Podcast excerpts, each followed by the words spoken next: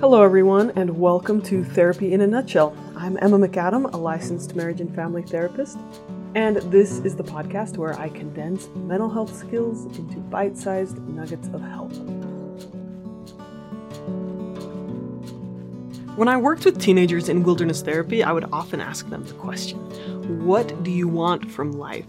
The vast majority of them would say something along the lines of, I just want to be happy. Many of them had put loads of work into that desire. They sought happiness in friendships and in drugs. They looked for pleasure in dangerous behaviors and sexual exploits. They tried to escape pain through smoking pot or avoiding school or family. And, you know, they hated their parents for trying to stop them from enjoying life. The harder they tried to feel happy, the more miserable their lives became. In America, there's a constant pressure to feel happy all the time. Maybe it's because the pursuit of happiness is written into our Constitution, but somehow this is warped into a mixture of using happiness to sell product and a sense of shame for not feeling happy all the time. You know, this idea of you're not feeling happy? What's wrong with you? Research shows that the more pressure we put on ourselves to feel happy, the worse people feel. On a side note, making people feel miserable but promising them happiness if they buy your products happens to sell more products. People who try to live up to society's expectations of happiness tend to feel worse in comparison to people who focus their lives on their purpose, their values, and their meaning. Today, we're going to look at one way we can create a good life without becoming obsessed with happiness. In my humble and perhaps pessimistic opinion, we've been duped into thinking that happiness is the goal of life. Happiness may be the outcome of a good life, but if you put all your efforts into happiness, you may end up feeling miserable. People who live rich and fulfilling lives focus on their purpose and their direction, their values, instead of putting all their effort into feeling happy. Check out this comic. I am not a happy person. When I tell people this, they infer that I am unhappy, they assume my status is binary. Either I'm a joyous triumph, or I'm a miserable wretch. They recognize no spectrum, only two states of being happy and unhappy. But I've never felt happy. I felt joy, I felt bliss, but those feelings are ephemeral. Being happy implies permanence. It implies you completed all the prerequisites, and now you get to sit atop your giant pile of happy forever. Yay! It implies you won, you beat the boss, you made it. I just want you to be happy. You're a triumph. You're incredible. You're whole. When I disparage this idea of happiness, the counterargument is always the same. Oh, I know, it's all about the journey. But that's not it either. The conversation about the journey is always coupled with the idea that the journey is a joyous one, rich with smiles and fun and laughter. Also, journeys require endpoints, otherwise, you're not Frodo, you're just a homeless guy wandering around with stolen jewelry. The problem with Happy is a lot like the problem with Pluto. I'm skipping this part, you guys should go to his website to read the rest of the article. Our sense of happiness is so brittle it can be destroyed simply by asking whether or not it exists.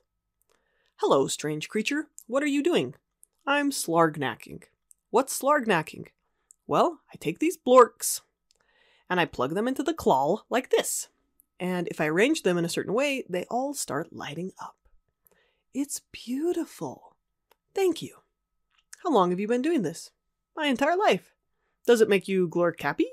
Glorcappy? Yeah, glorcappy. It's when you generally feel good all the time. You smile a lot because you're fulfilled. Oh, I don't know. I just like slargnacking. Sometimes my arms hurt from lifting these, and sometimes I get frustrated, but I find it meaningful. I guess I never really thought about it until now. I guess I'm not all that glorcappy. I guess I'm unglorcappy. That's too bad. It really is beautiful, though. Thank you. Frowny face. Maybe I'm just built differently. Maybe I was born anxious and angry, and this is how I find peace with the universe. Maybe I truly am miserable, and everyone else is feeling something I'm not. Or maybe they're all full of crap.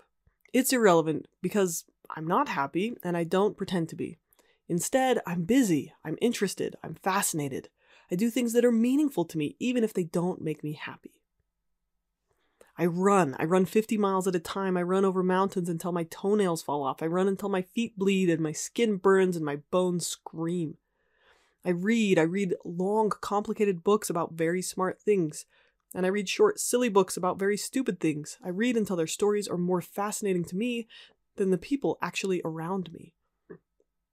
I work. I work for 12 hours a day. I work until I can't think straight and I forget to feed myself and the light outside dims to a tired glow.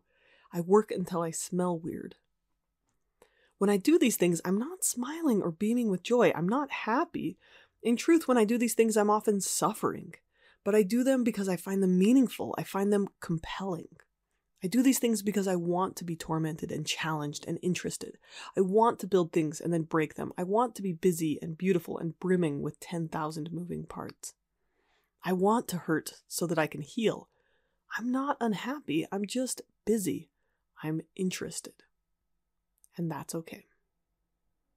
If you like this, you can get his book. I really think there are some people who can or do feel happy much of the time, but they aren't struggling to feel this way.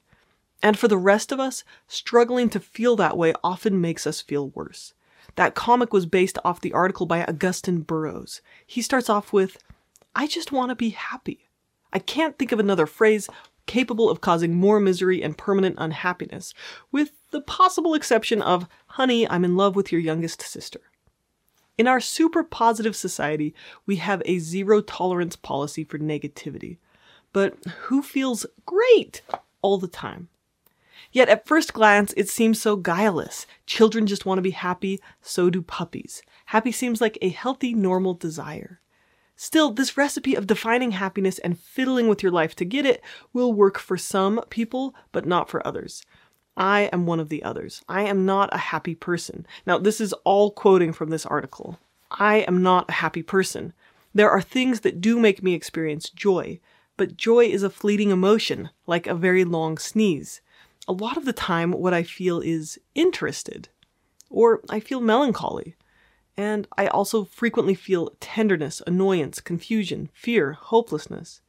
It doesn't all add up to anything I would call happiness, but what I'm thinking is, is that so terrible? I know a physicist who loves his work. People mistake his constant focus and thought with unhappiness, but he's not unhappy, he's busy. I bet when he dies, there will be a book on his chest. Happiness is a treadmill of a goal for people who are not happy by nature. Being an unhappy person does not mean you must be sad or dark. You can be interested instead of happy. You can be fascinated instead of happy. The barrier to this, of course, is that in our super positive society, we have an unspoken zero tolerance policy for negativity. He continues by explaining how his life is good, but that thinking, I just want to be happy, tends to make him feel more miserable. Now, I don't necessarily agree with everything he says, but I do think that seeking positive emotion and avoiding negative emotion is a trap. Both of these lead to rumination or seeking the next high, seeking the next, you know, transient feelings of, of pleasure. Happiness is a good thing, but trying to feel it all the time makes you feel worse. I and acceptance and commitment therapy propose a radical alternative to seeking happiness, to make your life about your direction and your purpose instead, to allow yourself to feel all the feelings and to put your energy towards something else. A rich and fulfilling life is more likely to be found when your life has a purpose. What beauty are you creating with your life? What good are you doing in the world? What are you building? What are you making? A self centered hedonistic drive toward feeling good tends to lead to loneliness and misery. When we center our lives on our purpose, on what's meaningful to us, and when we move in that direction, we tend to be joyful. When I use the word joy, I mean a lasting appreciation of the beauty of life, of fulfilling relationships, even when they include pain, of, of seeing and appreciating and creating goodness and abundance rather than demanding happiness. I can find joy in a long and painful hike or a freezing cold wind, but that doesn't mean that it's fun or comfortable.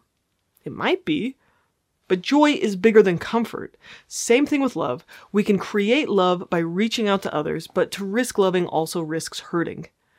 But to not risk loving guarantees hurting. We create love by reaching out to others. So, going back to my years in wilderness treatment, it was really interesting for me to watch these teens in the desert, right? Their circumstances were difficult. We hiked long miles, we slept under tarps, we ate simple foods cooked over a fire. They had no drugs, or sweet foods, or cell phones, or video games. But as the weeks went on, something bright inside of them began to glow. They would feel a sense of awe in an amazing sunrise, or they'd get excited about their most recent cooking invention involving flour and dried beans, or they'd laugh their head off playing a game of stickball. And as they spent time in the quiet nature, they started to see their life from a broader perspective. They cared about the group of kids they were with. They talked about their future. And, and the way they talked started to change. They began to talk about helping others, or they'd talk about their little brother. They opened up and talked about trauma and philosophy, and they'd tell stories, and we'd have the most amazing, like, group discussions under the stars. And then one day their parents would come to visit, and a surprising majority of them would run to their parents and hug them and cry with joy to see their mom and dad. These were the same parents that only weeks earlier they'd been cursing. And even though their faces were filthy, their eyes would shine with excitement and with joy for life. If you asked them if they were happy out there, I doubt many of them would say yes.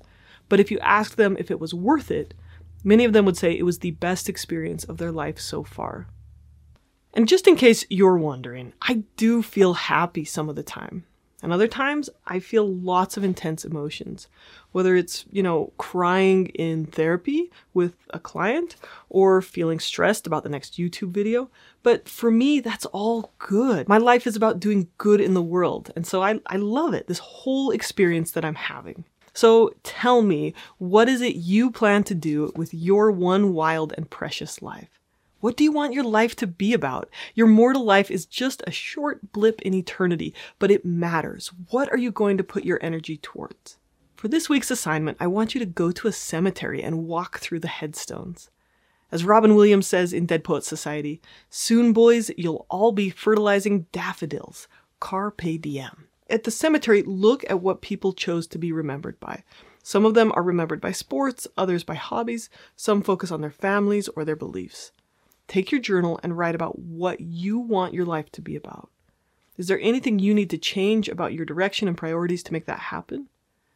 If you look at the big picture of your life, does that help you change your perspective on the momentary challenges of the now?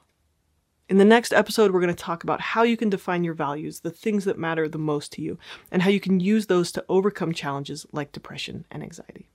Thank you for watching and take care. This podcast was adapted from a YouTube video from my YouTube channel, Therapy in a Nutshell. So if you'd like to see more of my videos, check that out and go subscribe on YouTube. Also, you can sign up for my newsletter at www.therapynutshell.com. Thank you for listening and take care.